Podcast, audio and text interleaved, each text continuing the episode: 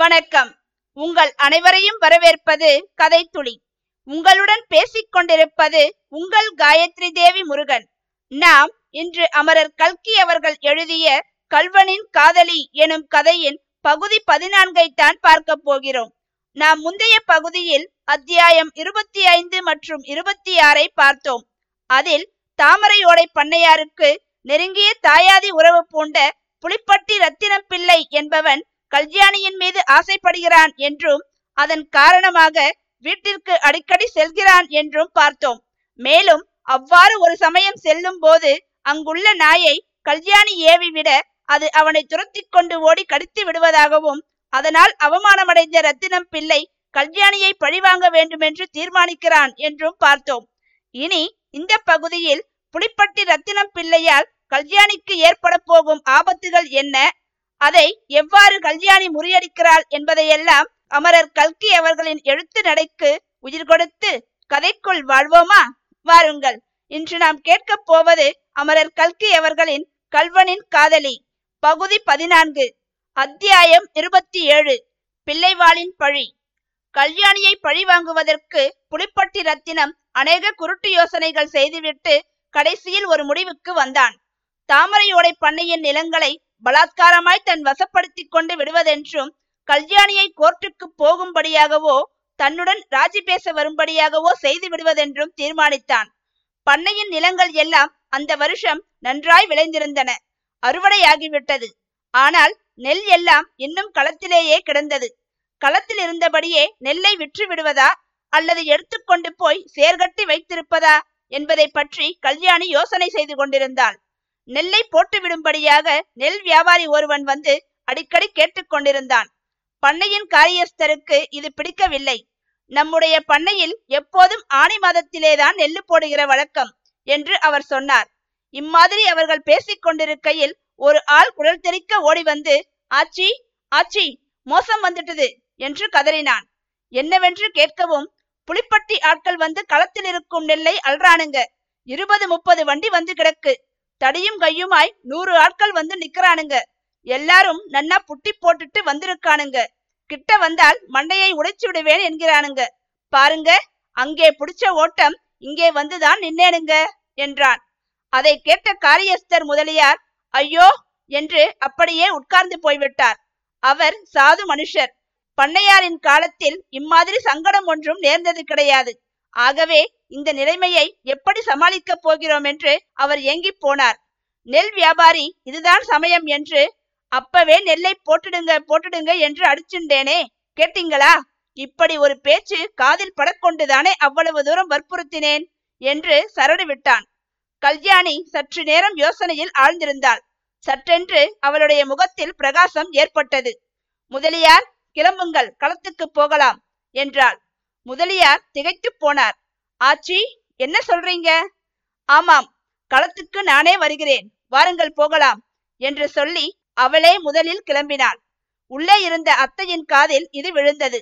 அவள் ஓடி வந்து கல்யாணி கல்யாணி நான் சொல்கிறேன் நீ போவாதே என்று குறுக்கே மறித்தாள். கல்யாணி அதை பொருட்படுத்தாமல் அத்தையை லேசாக வழியை விட்டு நகர்த்தி விட்டு விரைந்து நடந்தாள். அப்போது காரியஸ்த முதலியாருக்கும் ரோஷம் பிறந்து அடே ஓடு நம்ம ஆளையெல்லாம் தடியும் கையுமாய் களத்துக்கு வரச் சொல்லு என்று கூறினார். அதற்கு கல்யாணி முதலியார் ஆளும் வேண்டாம் தடியும் வேண்டாம். நீங்கள் மட்டும் என் பின்னோடே வாருங்கள் போதும் என்றாள். தூரத்தில் கல்யாணியை கண்டதும் நெல் அள்ளியவர்கள் தடியும் கையுமாய் நின்றவர்கள் வண்டிக்காரர்கள் எல்லோருக்கும் ஆச்சரியமாய் போயிற்று. அந்த பக்கங்களில் சாதாரணமாய் பண்ணை விட்டு ஸ்திரீகள் வயல்வெளிகளுக்கு வருவது கிடையாது. அதுவும் இம்மாதிரி சந்தர்ப்பத்தில் கல்யாணி ஆள்படை ஒன்றும் இல்லாமல் வருவதை பார்த்ததும் அவர்கள் எல்லோருக்குமே காரணம் சொல்ல முடியாத திகில் உண்டாய்விட்டது. எல்லோரும் அப்படியே நின்று கல்யாணி வரும் திக்கையே பார்த்து கொண்டிருந்தார்கள். கல்யாணி கம்பீரமாய் நடந்து நேரே அவர்களுக்கு மத்தியில் வந்து நின்றாள். அடே நீங்கள் எல்லாம் யார்? என்று கேட்டாள். கொஞ்ச நேரம் பதில் ஒன்றும் வரவில்லை. அவர்களில் பெருங்குடிகாரனும் வாயாடியுமான ஒருவன் நாங்கள் எல்லாம் மனுஷங்க என்றான். நீங்க எந்த பண்ணை ஆட்கள் என்று கல்யாணி கேட்டாள். புளிப்பட்டி ஆட்களுங்க. சரி இது எந்த பண்ணைக்களம் தாமரையோடை பண்ணைக்களம் பின்னே ஏனப்பா இந்த களத்தில் வந்து நெல் வாருறீங்க? ஆட்கள் மௌனமாய் இருந்தார்கள். அடே எல்லோரும் என்னை நன்றாய் பாருங்க. நான் யார் தெரிகிறதா? என்று கம்பீரமாய் கேட்டாள் கல்யாணி. அப்போது அந்த பெருங்குடிகாரன் அம்மா நீ மாரியம்மனாச்சே! எனக்கு தெரியாமே போச்சே! அடே ஆளுங்களா எல்லாரும் விழுந்து கும்பிடுங்கடா என்று சொல்லி முதலில் தானே திடீரென்று தரையில் விழுந்து கும்பிட்டான். அம்மா தாயே காப்பாத்தனும் என்று புலம்பத் தொடங்கினான். மற்ற ஆட்கள் எல்லாம் பிரமை பிடித்தவர்கள் போல் நின்றார்கள். அடே உங்களை எல்லாம் காப்பாற்றத்தான் நான் வந்தேன். நீங்கள் இப்போது செய்வதற்கு வந்தது பெரிய தப்பு காரியம். பகல் கொள்ளை அடிப்பதற்காக வந்திருக்கிறீர்கள். இதற்காக உங்களை பிடித்து காலிலேயும் கையிலேயும் விலங்கு மாட்டி ஏழு ஏழு வருஷம் ஜெயிலிலேயே போட்டு விடுவார்கள். நீங்கள் ஜெயிலுக்கு போய்விட்டால் உங்கள் பெஞ்சாதி பிள்ளைகளை உங்கள் எசமான் காப்பாத்தி விடுவாரா? என்றாள் கல்யாணி. ஐயோ எங்க எசமானா? செய்யற வேலைக்கு வயிற்றிலே அடிக்காம கூலி கொடுத்தால் போதாதா? பின்னே அவர் சொல்றதை கேட்டுக்கொண்டு இந்த திருட்டு வேலைக்கு வந்தீர்களே. எல்லோரும் திரும்பி போய் சேருங்கள். சாயங்காலம் உங்கள் வீட்டு பெண் பிள்ளைகளை வரச் சொல்லுங்கள். தலைக்கு பதக்கு நெல் கொடுத்தனுப்ப சொல்கிறேன். ஏன் நிற்கிறீர்கள்? போங்கள். என்றாள். ஆமாண்டா போகலாம் வாங்கடா. நமக்கு என்னத்துக்கடா தண்டா? என்றான் ஒருவன். முதலில் பத்து பேர் கிளம்பினார்கள். அவர்கள் பின்னால் இன்னும் சிலர் போனார்கள். பிறகு பாக்கியுள்ளவர்களும் நமக்கு மாத்திரம் என்னடா? என்று சொல்லிக்கொண்டு கிளம்பிச் சென்றார்கள். பிறகு கல்யாணி வண்டிக்காரர்களை அழைத்து பேசினாள். அதன் பயனாக எல்லா வண்டிக்காரர்களும் நெல் மூட்டைகளுடன் தாமரை ஓடை வீதிக்கு சென்று அங்கே பண்ணையில் சேர்க்கட்டும் முற்றத்தில் நெல்லை போட்டுவிட்டு வண்டி சத்தத்தை வாங்கிக் கொண்டு போய் சேர்ந்தார்கள். இந்த விவரம் எல்லாம் புலிப்பட்டி ரத்தினத்தின் காதுக்கு எட்டிய போது அவன் அவமானத்தினால் குன்றி போனான். அவ்வளவுக்கு அவனுடைய குரோதமும் அதிகமாயிற்று. அப்போதுதான் கொள்ளிடக்கரை திருடனுக்கு பணம் கொடுத்து கல்யாணி வீட்டில் கொள்ளையடிக்க செய்ய வேண்டும் என்ற அபூர்வ யோசனை அவனுடைய மூளையில் உதயமாயிற்று. அத்தியாயம் இருபத்தி எட்டு. சந்திப்பு. பஞ்சநதம் பிள்ளை ஜீவியந்தவராய் இருந்த காலத்தில் கல்யாணி தன்னுடைய இருதயமாகிய கோட்டையை கண்ணும் கருத்துமாய் பாதுகாத்து வந்தாள். அதில் முத்தையன் பிரவேசிப்பதற்கு அவள் இடம் கொடுக்கவில்லை. அவ்வாறு இடம் கொடுப்பது பாவம் என்று அவள் கருதினாள். ஆகவே முத்தையனுடைய நினைவு வரும்போதெல்லாம் சற்றென்று வேறு குடும்ப காரியங்களில் மனத்தை செலுத்தி அந்த நினைவை போக்கடித்துக் கொள்வாள். சுவாமி பாவ எண்ணம் என் மனத்தில் தோன்றாமல் காப்பாற்று என்று கடவுளை வேண்டுவாள். சீதை தமயந்தி நலாயனி முதலிய கற்பரசிகளை நினைத்து மனத்தை உறுதிப்படுத்திக் கொள்வாள் இப்படி சதா விழிப்புடனிருந்து மனத்தை கட்டுப்படுத்தி வைப்பதிலேயே கவனமாய் இருந்தவளுடைய முகத்தில் பஞ்சநதம் பிள்ளை சிரிப்பையும் குதூகலத்தையும் காணாமற் போனது வியப்பில்லை அல்லவா? புருஷன் உயிர் வாழ்ந்த காலத்தில் கல்யாணி தன்னுடைய உள்ளத்தை எவ்வளவு தூரம் கட்டுப்படுத்தி வைத்திருந்தாலோ அவ்வளவுக்கு அவருடைய மரணத்திற்கு பிறகு அதை கட்டில்லாமல் சுயேச்சையாக விட்டுவிட்டாள்.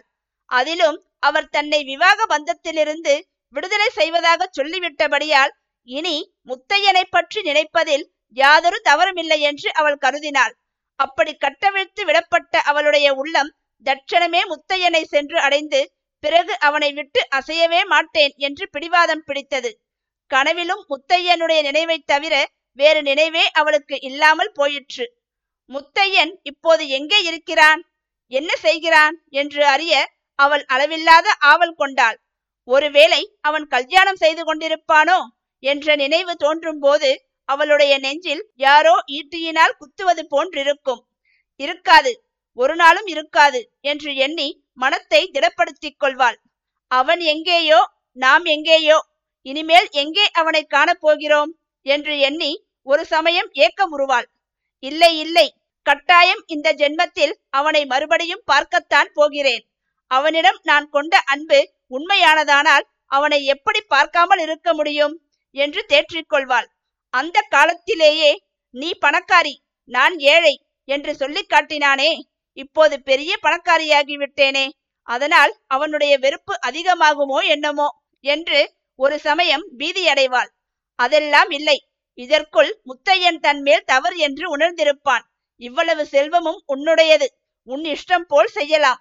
என்று நான் சொல்வேன். உடனே அவனுடைய மனது இலகிவிடும் என்று இன்னொரு சமயம் உற்சாகப்படுவாள். முத்தையன் பூங்குளத்தில் இல்லை. எங்கேயோ மடத்தில் கணக்கு பிள்ளையாய் போய்விட்டான் என்ற சமாச்சாரம் மட்டும் அவளுக்கு அவள் தகப்பனார் மூலமாய் தெரிந்திருந்தது. அவன் இருக்குமிடம் எப்படி கண்டுபிடிப்பது? அவனை எப்படி சந்திப்பது? என்பது பற்றி அவள் ஆயிரம் யோசனை செய்தாள்.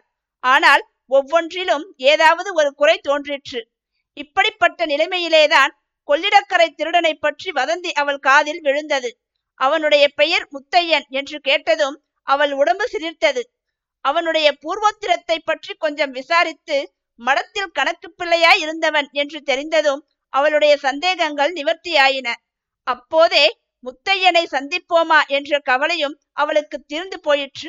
கட்டாயம் ஒரு நாள் தன்னுடைய வீட்டிலும் அவன் திருட வருவான் என்ற எண்ணம் அவள் மனத்தில் தோன்றி அது நாளுக்கு நாள் உறுதிப்பட்டு வந்தது.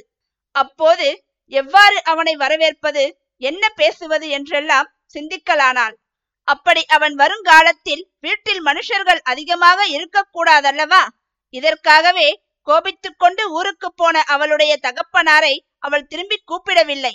திருச்சிற்றம்பலம் பிள்ளை தம்முடைய இளைய சம்சாரம் குழந்தைகளுடன் தாமரை உடைக்கே வந்துவிட தயாராய் இருந்தார் என்பது அவளுக்கு தெரிந்திருந்தும் அதை பற்றி அவள் பிரஸ்தாபிக்கவில்லை. முத்தையனை எதிர்பார்த்து அவள் ராத்திரியில் அநேக நாள் தூங்குவதே கிடையாது. அப்படி தூங்கினாலும் ஏதாவது கொஞ்சம் சத்தம் கேட்டால் திடுக்கென்று எழுந்து விடுவாள். அவன் எப்படி வருவான்? ஓட்டு மேலால் ஏறி குதித்து வருவானா? கண்ணம் வைத்து வருவானா? அல்லது தீவட்டி கொள்ளைக்காரர்களைப் போல் பகிரங்கமாய் வந்து வாசல் கதவை இடித்து கதவை திற என்று அதட்டுவானா? இப்படியெல்லாம் எண்ணமிடுவாள் அப்படி வாசல் கதவை அவன் இடித்து தான் கையில் விளக்குடன் போய் கதவை திறந்தால் அவன் எப்படி திகைத்து நிற்பான் என்பதை நினைத்து நினைத்து தானே சிரித்துக் கொள்வாள். நிலவு எரிக்கும் இரவு நேரங்களில் அவள் வீட்டு முற்றத்தில் உட்கார்ந்து வானத்தையே பார்த்து கொண்டிருப்பாள். இந்த நிலவு முத்தையன் இருக்கும் இடத்திலும் இருக்கும் அல்லவா? இந்த சந்திரனை அவனும் பார்த்து சந்தோஷப்பட்டு கொண்டிருப்பான் அல்லவா? என்று எண்ணமிடுவாள். ஒருவேளை இந்த நேரத்தில் அவனும் என்னை பற்றி நினைக்கக்கூடும் அல்லவா? என்று எண்ணும்போது அவளுக்கு உடல் சிலிர்க்கும். இருட்டு காலத்தில் அவள் முற்றத்தில் உட்கார்ந்து வானத்தில் மினுக்கிக் கொண்டிருக்கும் நட்சத்திரங்களை பார்த்து கொண்டிருப்பாள். இந்த நேரத்தில் முத்தையன் கொள்ளிடக்கரையில் எங்கேயோ தன்னந்தனியாய் படுத்திருப்பான். இந்த நட்சத்திரங்களுடனே அவன் பேசிக் கொண்டிருப்பான் என்று எண்ணுவாள். அச்சமயம் இரவு நேரங்களில் கொள்ளிடக்கரையில் நரிகள் ஊழையிடும் என்பது அவள் நினைவுக்கு வரும். ஒருவேளை இருபது முப்பது நரிகளாகச் சேர்ந்து முத்தையனை வளைத்து கொண்டால் என்று நினைக்கும் போது அவளுடைய உடம்பெல்லாம் பதறும். சில சமயம் அவளுடைய மனோபாவத்தில் நரிகள் போலீஸ்காரர்களாக மாறிவிடும். ஐயோ அப்படி ஒன்றும் நேராமல் இருக்க வேண்டுமே என்று அவள் பதைபதைப்பாள். முத்தையன் திருடனாய் போனது பற்றி அவளுக்கு அவனிடம் எவ்விதத்திலும் அவமதிப்பு ஏற்படவில்லை. முத்தையன் தப்பு காரியம் எதுவும் செய்வான் என்று அவளால் எண்ண முடியவில்லை. இந்த புலிப்பட்டி ரத்தினத்தை போன்ற பாதகர்களை கொள்ளையடித்தால் என்ன பிசகு? என்ற நினைவே மேலிட்டிருந்தது. முத்தையனை பற்றி மற்றவர்களிடம் பேசுவதில் அவள் இப்போது ரொம்பவும் விருப்பம் கொண்டிருந்தாள். காரியஸ்தர் முதலியாரிடமும் அக்கம் பக்கத்தாரிடமும் அடிக்கடி அவனை குறித்து பேசுவாள். பிரசித்தமான அத்திருடனை பற்றி அச்சமயம் எல்லோரும் பேசிக் கொண்டிருந்தார்களாதலால் இவளும் எவ்வித சந்தேகத்துக்கும் இடமின்றி அவனை பற்றி பேசுவது சாத்தியமாய் இருந்தது. அவனுடைய பிரதாபங்களை யாராவது வியந்து பேசினால் இவள் அவனை இகழ்ந்து பேசுவாள். யாராவது அவனை தூற்றினாலோ இவள் அவனுக்காக பரிந்து பேசுவாள். ஆமாம் உங்கள் வீட்டுக்கு வந்து கொள்ளையடித்தால் தெரியுமே என்று அவர்கள் சொன்னால் என் வீட்டுக்கு அவன் வரமாட்டானே? ஓடுகிற ஆண் பிள்ளைகளை கண்டால்தான் திருடர்கள் விரட்டுவார்கள். பெண் பிள்ளைகளை கண்டாலே பயந்து ஓடிப் போவார்கள் என்பாள். முத்தையன் திருடனாக போனதன் காரணம் பெரிதும் மிகைப்படுத்தப்பட்ட வதந்தியாக பரவி இருந்தது அவனுடைய தங்கையை பண்டார சந்நிதியே கெடுக்க பார்த்தார் என்றும் முத்தையன் அவரை குற்றுயிராய் பண்ணிவிட்டான் என்றும் இப்படியெல்லாம் சொல்லிக் கொண்டார்கள். அபிராமிக்கு கஷ்டம் நேர்ந்த விஷயம் கல்யாணியின் உள்ளத்தில் சிறிது மகிழ்ச்சியை ஊட்டிற்று. அந்த அபிராமிக்காகத்தானே என்னை முத்தையன் புறக்கணித்தான்? இப்போது என்ன ஆயிற்று? என்று ஒரு கணம் உவகையோடு எண்ணினாள். அப்புறம் அந்த புத்தி மாறிற்று. ஐயோ அந்த பெண் இப்போது எங்கே அனாதையாய் தவிக்கிறாளோ? என்று உருகினாள். அவளை அழைத்து கொண்டு வந்து தன்னோடு வைத்துக் கொள்ள வேண்டும் என்று ஆசைப்பட்டாள். ஆனால் அதனால் என்ன சந்தேகம் உண்டாகுமோ என்னமோ. முதலில் முத்தையனை பார்த்து அவனை திருட்டுத் தொழிலை விடச் சொன்ன பிறகுதான் அபிராமியை தேட வேண்டும் என்று தீர்மானித்தாள். நாள் ஆக ஆக முத்தையனை பார்க்க வேண்டுமென்ற அவளுடைய ஆவல் அளவிலடங்காமல் பெருகிற்று. முத்தையா முத்தையா நீ எங்கெங்கேயோ யார் யார் வீட்டுக்கெல்லாம் திருடப் போகிறாயே? இந்த பாவியின் வீட்டுக்கு வரக்கூடாதா? என்று அவளுடைய இருதயம் கதறியது. இப்படிப்பட்ட நிலையில்தான் ஒரு நாள் ராத்திரி முத்தையன் உண்மையாகவே அவளுடைய வீடு ஏறி குதித்து வந்தான். அவளை பார்த்து அவன் பிரமித்து நின்றான். அந்த சந்தர்ப்பத்தில் அவனுடன் என்ன பேச வேண்டும்? எப்படி நடந்து கொள்ள வேண்டும் என்றெல்லாம் கல்யாணி எத்தனையோ நாளாக யோசித்து வைத்திருந்தலாதலால் பளிச்சென்று முத்தையா உனக்கு என் நகைகள் தானா வேண்டும்? என்று கேட்டாள். அதன் பிறகு அவள் தொடர்ந்து சொல்ல எண்ணியிருந்த வார்த்தைகள் எல்லாம் அவளுடைய நெஞ்சிலேயே அமுங்கிப் போயின. அவற்றை சொல்ல அவளுக்கு சந்தர்ப்பமே கிடைக்கவில்லை. கல்யாணியை பார்த்ததும் ஒரு கணம் திகைத்து போன முத்தையன் அடுத்த கணத்தில் சொல்ல முடியாத அவமானம் அடைந்தான். ஆகா இவள் வீட்டிலா திருட வந்தோம்? என்று நினைத்த போது அவன் உடம்பும் உள்ளமும் குன்றிப் போயின. தட்சணமே அவன் வந்த வேகத்துடனே திரும்பினான். ஒரு தாவு தாவி கூரை மீதேறி அடுத்த கணம் மாயமாய் மறைந்து போனான். ஓடு நொறுங்கிய சத்தமும் கொள்ளையில் இரண்டு தடவை விசில் அடித்த சத்தமும் மட்டும் கேட்காமல் இருந்திருந்தால் கல்யாணி இது அவ்வளவும் தன்னுடைய மனப்பிராந்தியில் ஏற்பட்ட சம்பவங்களே என்று எண்ணியிருப்பாள். கல்யாணியின் வீட்டிலிருந்து ஓடிய முத்தையன் மனம் மாறுகிறானா? அல்லது மீண்டும் கொள்ளை சம்பவங்களில் ஈடுபடுகிறானா? என்பதையெல்லாம் நீங்கள் தெரிந்து கொள்ள வேண்டுமென்றால் இந்த கதையை தொடர்ந்து கேட்க வேண்டும். நாம் கூடிய விரைவில் பகுதி பதினைந்தில் சந்திக்கலாம். அதுவரை உங்களிடமிருந்து விடைபெறுவது உங்கள் காயத்ரி தேவி முருகன். நன்றி வணக்கம்.